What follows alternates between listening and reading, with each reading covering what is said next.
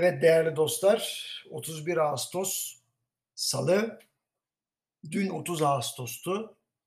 Büyük zafere katkıda bulunan Mustafa Kemal Atatürk ve silah arkadaşlarını şükranla, minnetle anıyoruz. Unutmuyoruz, unutturmuyoruz. Şimdi dün bu makalemi parakule nokta com'da paylaştım. Bugün de sizinle paylaşıyorum.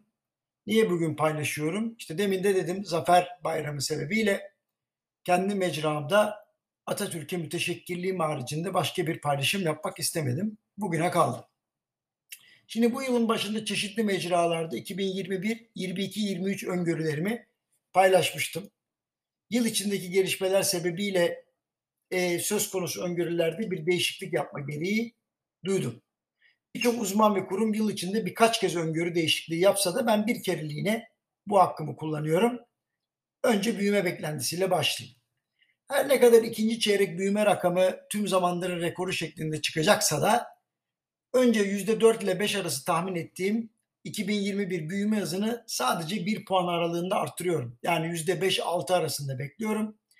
Çünkü üçüncü ve dördüncü çeyrekte ilk iki çeyreğin performansı olmayacak. Dolayısıyla bundan sonraki yıllara da temennim olan yüzde beş büyüme öngörümü ekliyorum. Bundan sonra yüksek büyüme, yani şöyle diyeyim size, Türkiye'ye yaramaz. Bundan daha yüksek büyüme de istemiyorum. Başımıza gelenleri gördünüz. İşsizlik beklentim değişmedi. yüzde on üç on dört arasında. Haziran'da birden üç puan düştü. Tam anlamadım. O yüzden beklentimi değiştirmiyorum. Bu şartlarda işsizliğin tek haneye inmesi bana göre mümkün değil. Eğer böyle bir durum gerçekleşirse inandırıcı olmayacak, kimse kusura bakmasın. Dolayısıyla iki bin yirmi üç yılına kadar işsizliğin yüzde onun altına düşmesini zor gördüğümü belirtiyorum. Enflasyonda Allah rüya görmeyelim. Eğer talep enflasyonu olsaydı faiz ve maliye politikalarıyla başa çıkabilirdik. Ancak maliyet enflasyonu var ve kolay kolay bitmeyecek. Dolayısıyla enflasyon öngörümü yüzde bir ile iki puan arasında yükseltiyor ve yüzde on beş on yedi aralığında sabitliyorum. Gelecek yılda tek haneyi yakalamanın zor olduğunu düşünerek yüzde on on iki arasında beklediğimi ifade ediyorum. iki bin yirmi üç yılında da enflasyon yüzde sekiz ile on arasında olur diyorum. Bütçe açığının milli gelire oranı, bakın bu da önemli, yüzde beşten aşağı düşmez bu yıl. Gelecek yılda zorlanırız.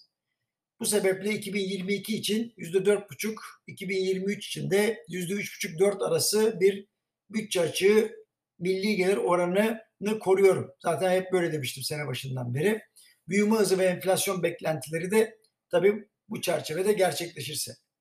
Cari açık için biraz daha ümitliyim. İhracatın hızlı yükselişi, yeni sektörlerin piyasaya girmesi, ithalata bağımlılığın giderek azalması, döviz kazandırıcı faaliyetlerin iki bin yirmi ikiden itibaren hızlıca artacağının gerçeği dahilinde bu yıl yüzde üç buçuk, gelecek yıl yüzde iki buçuk civarında bir cari açık milli gelir oranıyla bitirebiliriz. Cumhuriyet'in yüzüncü yılında bu oranın yüzde ikiye düşmesi ihtimali var.